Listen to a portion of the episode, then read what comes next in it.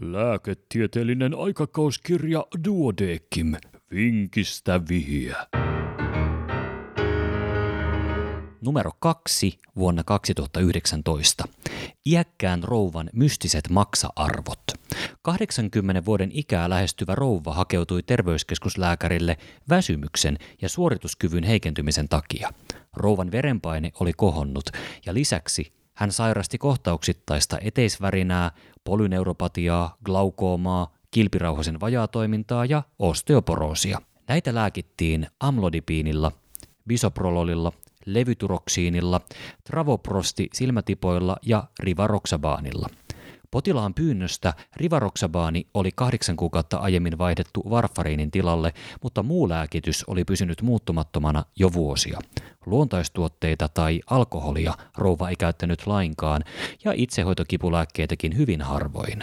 Kokenut terveyskeskuslääkäri totesi potilaan yleistilan hyväksi, mutta maksa-arvot suurentuneiksi.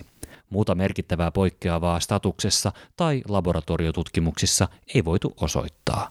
Potilas lähetettiin keskussairaalan päivystykseen. Jatkotutkimuksissa vatsan tietokonetomografian ja kaikukuvauksen löydökset osoittautuivat normaaleiksi, samoin maksan toimintakoe sekä autoimmuuni- ja virushepatiittikokeet. Mistään muustakaan virustulehduksesta, hemokromatoosista tai parasetamolin yliannostuksesta ei ollut viitteitä. Näin ollen maksasta otettiin kudosnäyte, jossa patologi havaitsi periportaalista lymfosyyttivaltaista tulehdusta sekä kolestaasia, mutta ei nekroosia, merkittävää fibroosia tai rasvoittumista. 1,5 kuukauden seurannassa alat-arvo oli 330-651. Potilaan voimakas väsymys jatkui, minkä lisäksi tarkennetussa anamneesissa hän valitteli voimakasta jalkasärkyä, joka pakotti öisin liikkeelle. Laboratoriokertymästä todettiin, että alat-arvoa oli seurattu edeltäneen vuoden aikana harvakseltaan. Noin 9 kuukautta aiemmin arvo oli kerran hiukan suurentunut, suurimmillaan 142, minkä tulkittiin jälkikäteen liittyneen sen hetkisen eteisvärinärytmin aiheuttamaan sydämen vajaatoimintaan ja maksan verentungokseen. Muutoin alat-arvo oli edeltäneen puolen vuoden aikana ollut 20-37. Mistä oli kyse? Ja vastaus seuraa hetken kuluttua.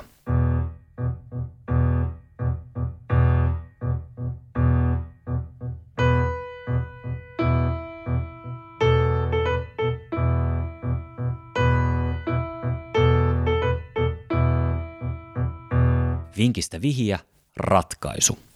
Potilaan maksan toiminta- ja autoimmuunikokeiden tulokset olivat normaalit, mutta alat-arvojen perusteella hänellä oli jonkinlaista tasaista jatkuvaa maksaärsytystä. Tämä vei ajatukset lääkitykseen. Kirjallisuudessa on kuvattu rivaroksabaanin aiheuttaneen samanlaisia muutoksia maksan histologiaan kuin potilaamme tapauksessa. Rivaroksabaani vaihdettiin takaisin varfariiniin, minkä jälkeen alat-arvo palautui normaaliksi muutamassa viikossa. Myös voimakas väsymys ja jalkasäryt, rivaroksabaanin yleisiksi haittavaikutuksiksi mainitut oireet, korjaantuivat. Rivaroksabaanin tiedetään voivan aiheuttaa maksavaurioita. Kattavaa tietoa ilmiön yleisyydestä ei ole, mutta ortopedisten käyttöaiheiden kliinisissä tutkimuksissa merkittävän maksavaurion riski oli noin 2%.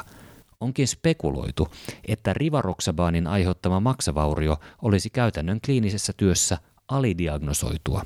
Rivaroksabaanin tai muiden suorien antikoagulanttien aiheuttama maksavaurioriski ei kuitenkaan vaikuta suuremmalta kuin varfariinin ja enoksapariiniin verrattuna riski saattaa olla jopa vähäisempi. Maksavaurion mekanismi on toistaiseksi tuntematon, mutta perinnölliset tekijät saattavat vaikuttaa ilmiöön. Lääkkeet voivat aiheuttaa maksaärsytystä pitkäaikaisenkin ongelmattoman käytön jälkeen. Maksa esimerkiksi käsittelee lääkkeiden lisäksi muitakin eksoja endogeenisiä molekyylejä, jotka voivat vaikuttaa lääkkeiden aineenvaihduntamekanismeihin. Kuten tapauksestamme ilmenee, patologi on kliinikon ystävä ja maksakudosnäyte voi tuoda arvokasta lisätietoa suurentuneiden maksa-arvojen selvittelyyn. Ja tämänkertaisen vinkin olivat kirjoittaneet Aki Käräjämäki ja Markus Wartbeck Vaasan keskussairaalasta.